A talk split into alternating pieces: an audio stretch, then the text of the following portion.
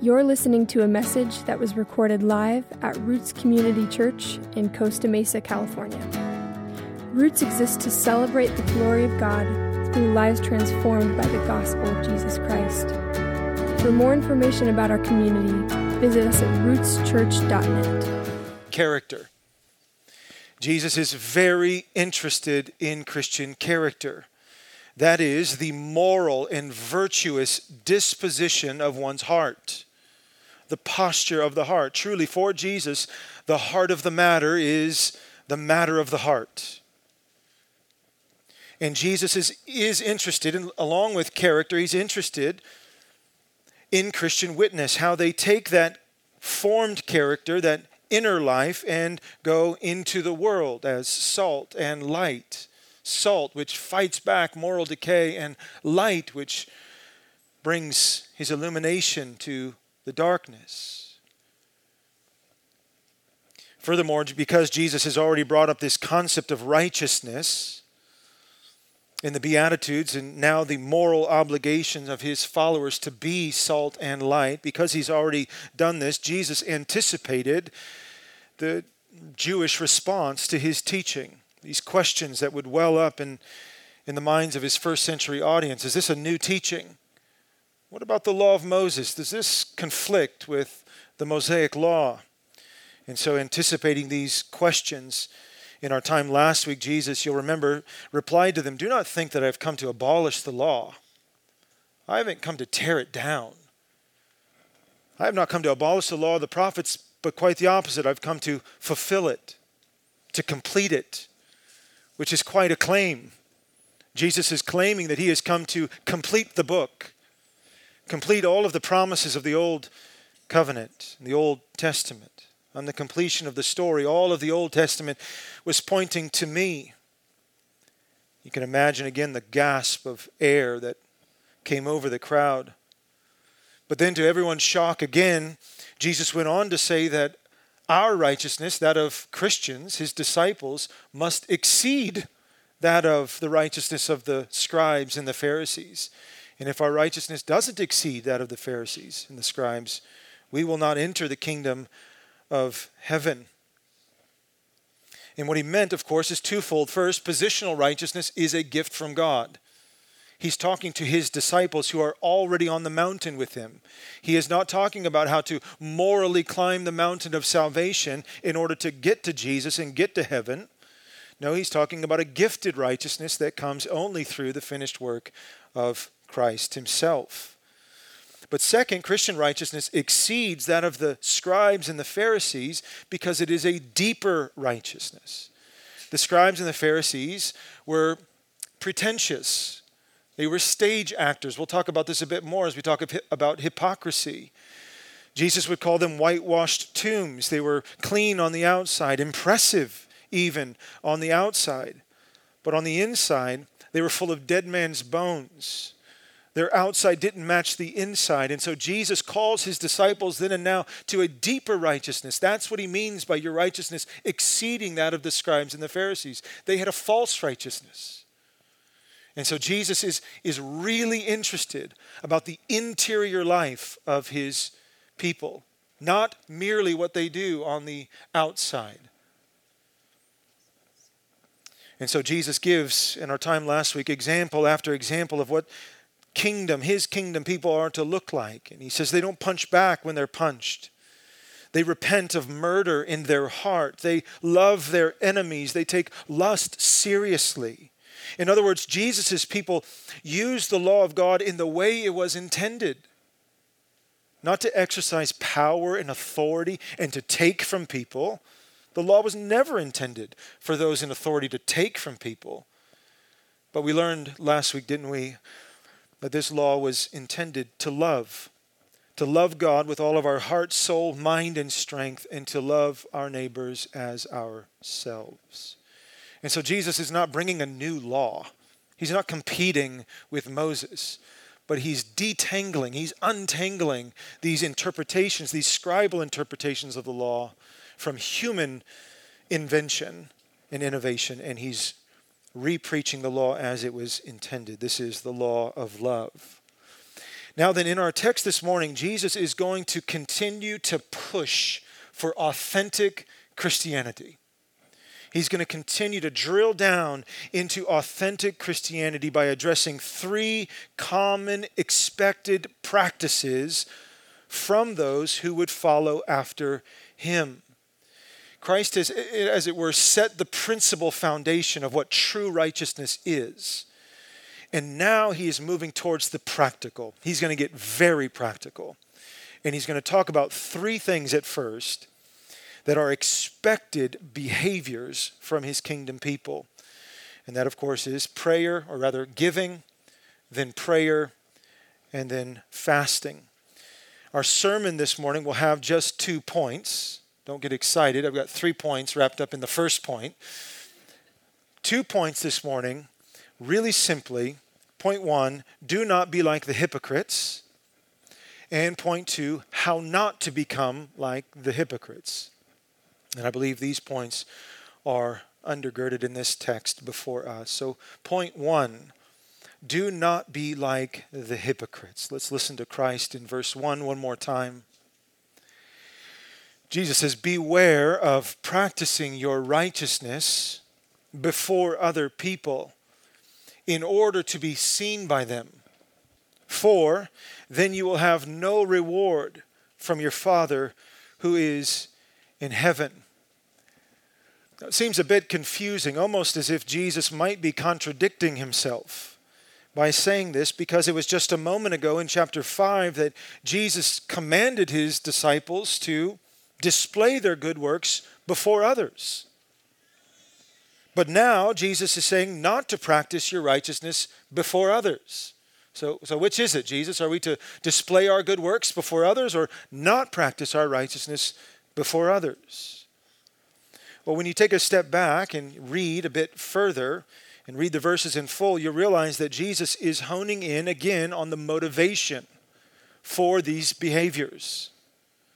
The motivation for public obedience should be not whether or not someone praises you for that behavior, but instead your motivation for Christian obedience ought to be the glory of God. Remember, in the first instance, Christians are to shine their light before others, that they might see their good works and give glory to their Father who is in heaven. And of course, in verse 1 now of chapter 6 in our text, Jesus is saying, Beware of practicing your righteousness before others in order to be seen by them. Those qualifying clauses make all the difference in the world. The activity may look exactly the same, but the motivations of the heart could be worlds apart. One is performing for the applause of man, while the other is performing for the praise of God's own glory. And the question that I think Jesus is getting at, and the question for us this morning, is what kind of reward are you looking for? What kind of reward am I looking for? Even as I preach this sermon, I'm well aware that I very well could be practicing some sort of religious righteousness before others. That's the question before us this morning. What kind of reward are we looking for? Because the audience of man can give you a, reward. And that reward can be intoxicating. And it can even last your entire life. The applause of man is very intoxicating. And it can last a long time. While the other, there is another reward, another kind of reward. And Jesus says, This reward comes from the Father who is in heaven. And this reward may not come. It may not come with the shiny luster of material gain in this life. But this reward promises unspeakable joy now and for eternity. And so the question before us this morning is what kind of reward do you want? As we're passing through this little dash on our headstones, what are you after? What do you want? And so, with this in mind, Jesus looks at three common outlets for religious obedience giving, praying, and fasting. And he wants to warn his disciples then and now against the danger of hypocrisy. And he wants to positively point us to a reward that the Father in heaven sees and gives. And so we'll look briefly at these three examples under this point how not to become like the hypocrites. First, look at verse 2. This is giving. Jesus goes right to the practical. Look at verse 2. Thus, when you give to the needy, sound no trumpet before you, as the hypocrites do in the synagogues and in the streets, that they may be praised by others. Truly, I say to you, they have received their reward.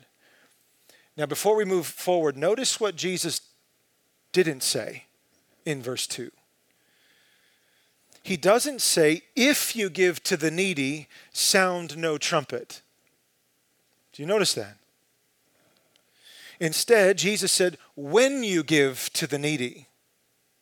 So Jesus is not taking away or disqualifying the virtue of giving when you give to the needy. In fact, sacrificial giving to others is a natural consequence of a converted heart.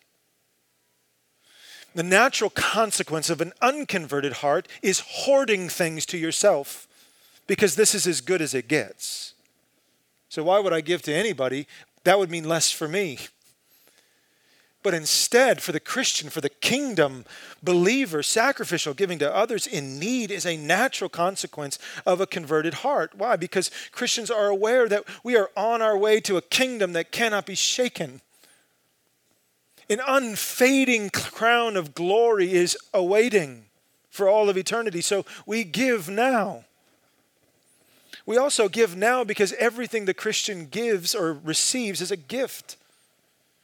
We become givers because we have been gifted everything. What do you have that you weren't given, Paul says to the church? And so we don't hoard or bury things, we, we give them. So the expectation from Jesus is when you give to the needy, when you give to the needy. But of course, again, the posture of the heart is paramount to Christ. Christian character is essential. Jesus says, when you give to people in need, sound no trumpet before you. And this is exactly what would happen, according to one commentator. This is what would happen in the temple or in the synagogues. There, there would be a time for almsgiving. And those who had lots of money would come first, and they would sound the trumpets as they would give their large sums of money. It's almost like as, as, we're taking communion, if we just if we did the offering that way and everybody would stand in line and those who would give the most would come first, and those who gave the most, we'd sound the trumpets even louder. And of course, those who are giving those kinds of funds would say, "Oh no, no, no, we're not. I'm not. We're not sounding the trumpet for me.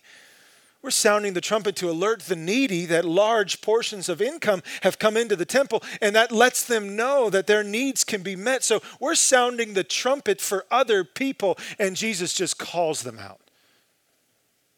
And he says, No, you're not. You're sounding the trumpet for yourself.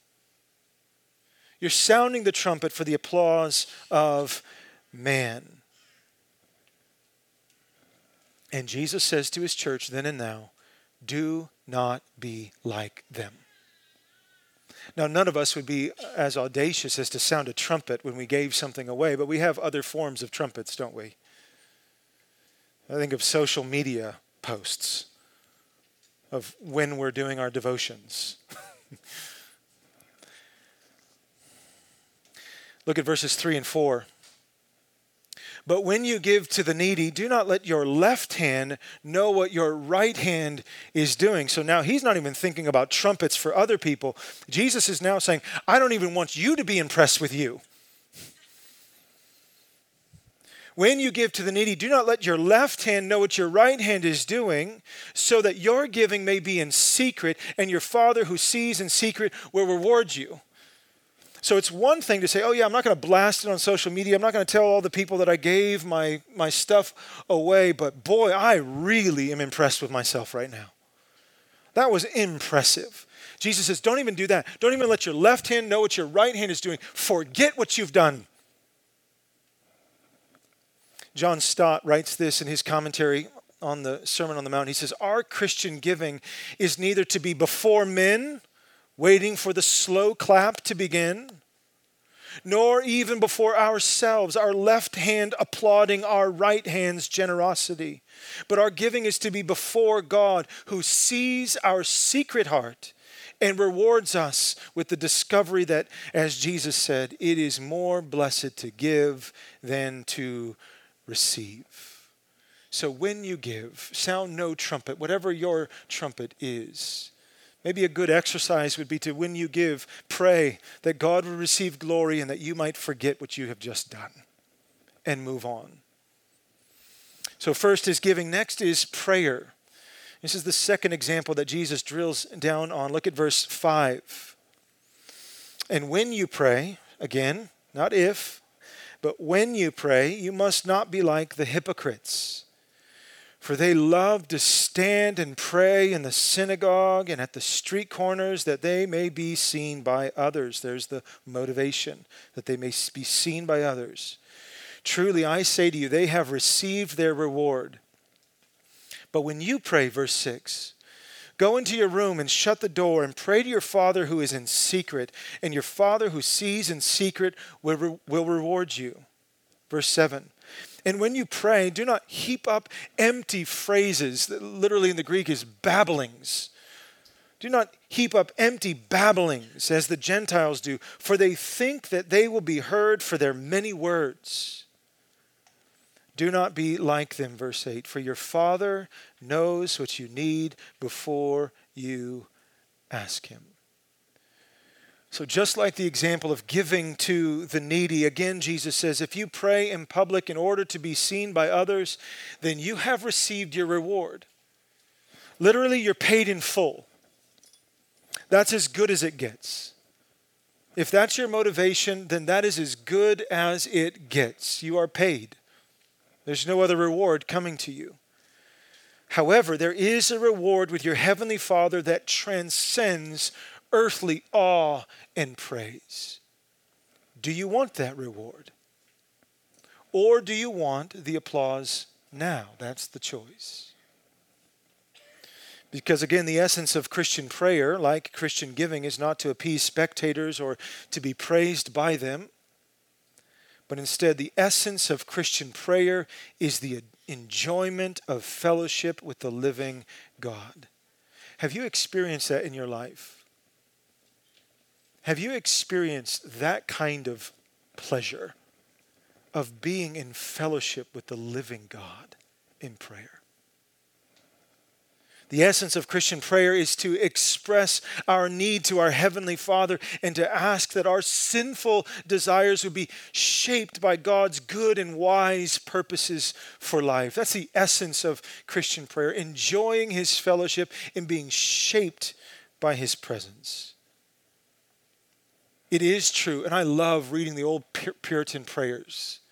It is true that our prayers, I love hearing you pray it is true that our prayers can edify the saints as we pray to God, but we have a primary audience, and that is our Father who is in heaven. Do you know He delights to hear your words? He delights to hear your longings and desires. The Lord's Prayer, we won't go through the, the Lord's Prayer in detail this morning but it is a model prayer. And I just want to say practically to you this morning if, if, you're, if you're wondering, if you're in a season where you just feel prayerless, or you feel dry, or, or you don't know how to pray, we mentioned this at the prayer meeting last week that of all the things that, the, that Jesus did and taught and performed, he walked on water, he turned water into wine, and so forth. Of all the things that Jesus did, the one question the disciples asked him on how to do something was how to pray. How do you pray? Teach us to pray. And in this model prayer, I would encourage you to go back to this model prayer. It's a simple cry from a child to their father Our Father in heaven, holy is your name. Your kingdom come, your will be done on earth as it is in heaven. Lord, give me this day my daily bread. I've got needs today. I'm a needy person. I need. That's fundamental to my constitution. I need. Give me this day my daily bread and forgive me of my trespasses, my sins. As I forgive those who trespass, who sin against me, lead me not into temptation, but deliver me from evil in the old King James, for yours is the kingdom and the power and the glory forever. Amen. A simple, powerful prayer of dependence to the Lord. So, first, giving. He gives that example. Then praying. And then the final and third example that Jesus gives is fasting. Look at verses 16 and following. And when you fast, do not look gloomy like the hypocrites for they disfigure their faces that their fasting may be seen by others. Truly, I say to you, they have received their reward, paid in full. But when you fast, verse 17, anoint your head and wash your face, that your fasting may not be seen by others, but by your Father who is in secret. And your Father who sees in secret will reward you. What is fasting? Fasting is a voluntary abstinence from food for a period of time aimed at filling those physical hunger pains with seeking the will of God through His Word and through prayer. My understanding of fasting is that it disciplines the body. It disciplines the body to make sure that your physical body knows why it exists.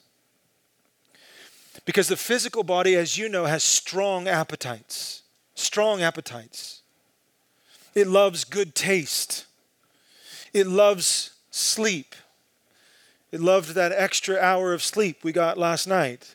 I, I honestly said, Thank you, Lord, for that. As soon as I woke up, thank you, Lord. My body loves that has a strong appetite for rest. It, has, it loves our body, does soothing comforts. And all of these things are not bad in and of themselves, but oftentimes, listen, oftentimes our physical appetites can take over and begin to dictate our lives. Our direction in life, our purpose, our worldview, the decisions we make are around the comfort of our bodies and so fasting, fasting reminds our bodies why they exist. Our bodies exist for the praise of the glory of God. That is the primary purpose and direction of our lives. And so fasting is this discipline. But again, this good discipline was being abused. And Jesus says, when you fast, don't be like those who walk around. It's like, you know, here's the example. You, you see your, your Christian brother, Bill. Sorry if your name is Bill. Hey, Bill, good morning. How are you? Happy Lord's Day to you. Oh, happy Lord's Day to you, too. Bill, are you okay? Is everything okay? How's Carol? How's the kids? Everybody okay? Oh, no, they're fine. Carol and the kids are fine. What's going on, Bill? Is there anything I can pray for you for? Oh, no. In fact, I should be praying for you, actually, because I am. Uh, I'm fasting. So, would you, would you, if you do pray, would you pray for me that I'd get through this week because we've got some really big decisions we're making and so forth? Jesus says, do not be like that. If you want to do that, go for it, but that's your reward.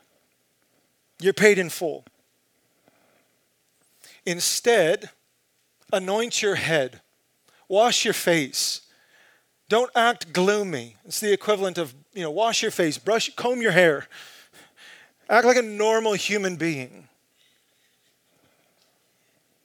Why? Because your Father sees you.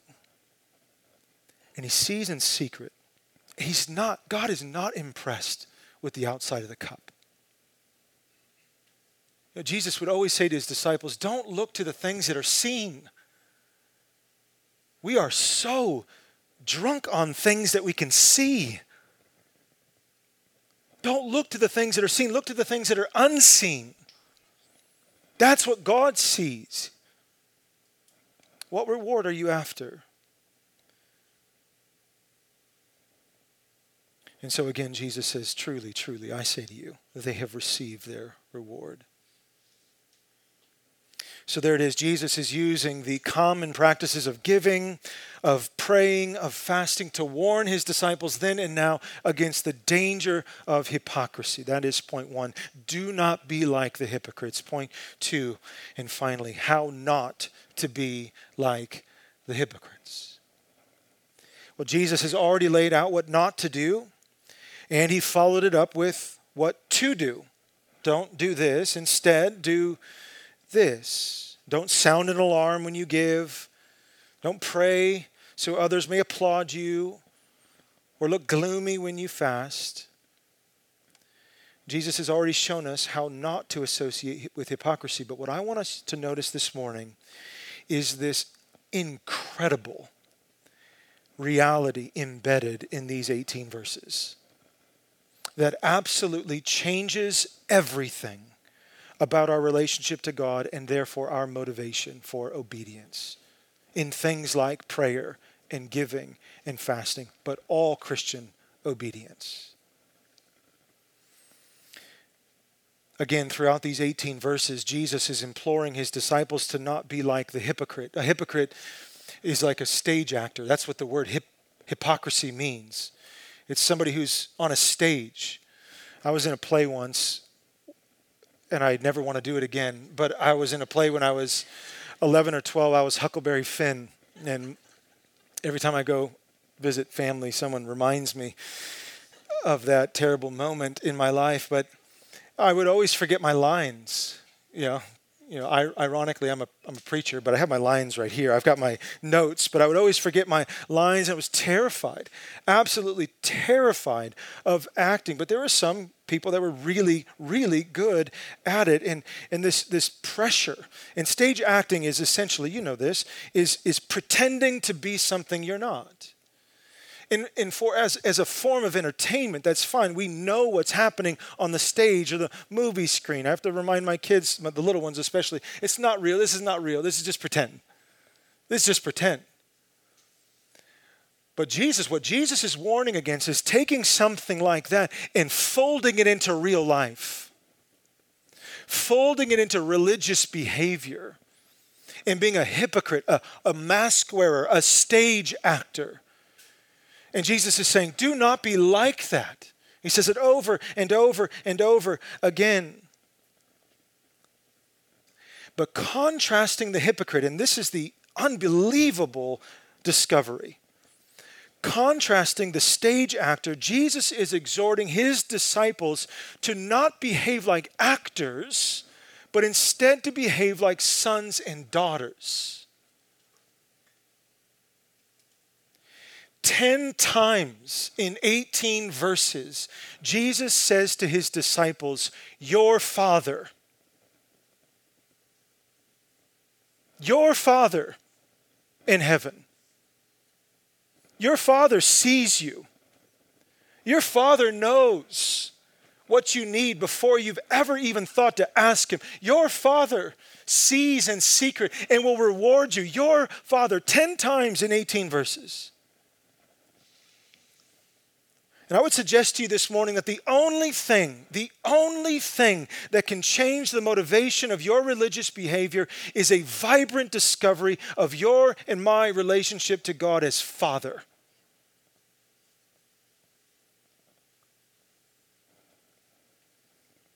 It absolutely stunned the first century when Jesus, a carpenter from Nazareth, would go around saying things like, My Father in heaven.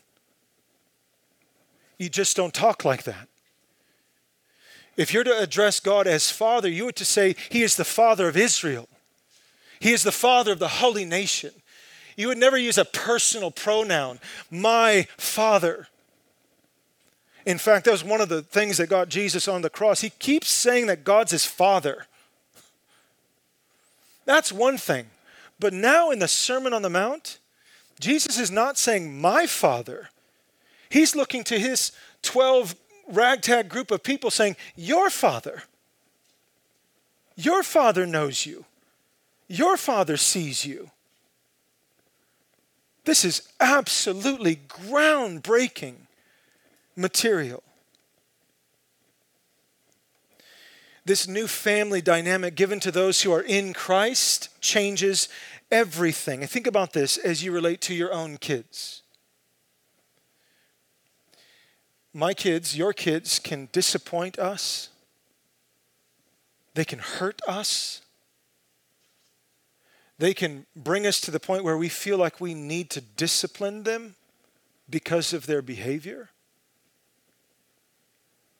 But your kids and my kids, my kids will never, ever, ever do anything that would ever make me stop loving them as their father.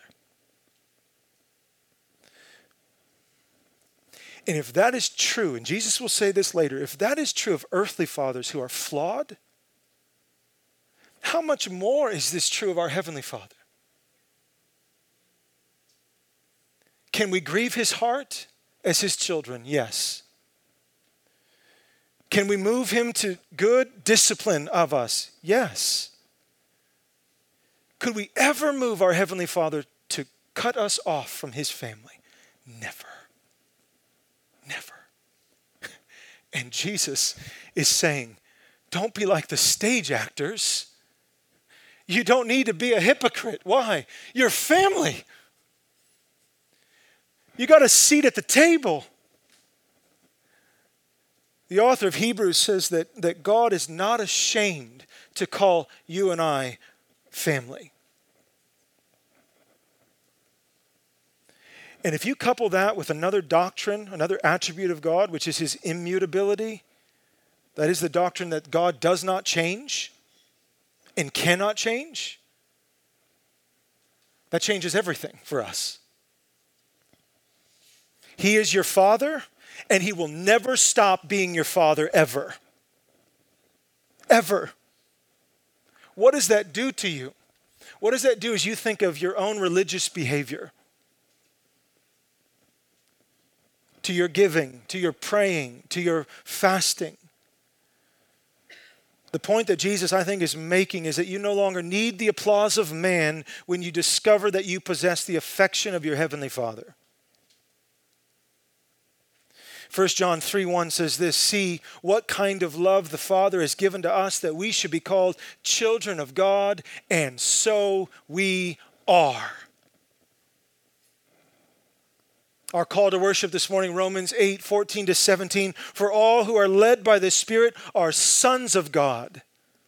For you did not receive the spirit of slavery to fall back into fear, but you have received the spirit of adoption as sons, by whom we cry, Abba, Father. Stop right there. We know that Jesus felt every liberty to say, Abba, Father. Now, Paul is saying that through the Spirit, through uh, the atonement that comes in Christ, we get to say, we cry out, Abba, Father, Daddy. The Spirit Himself bears witness with our spirit that we are children of God. And if children, then heirs, heirs of God, and fellow heirs with Christ, provided we suffer with him in order that we may also glor- be glorified with him. When is the last time you have curled up in your Father's arms?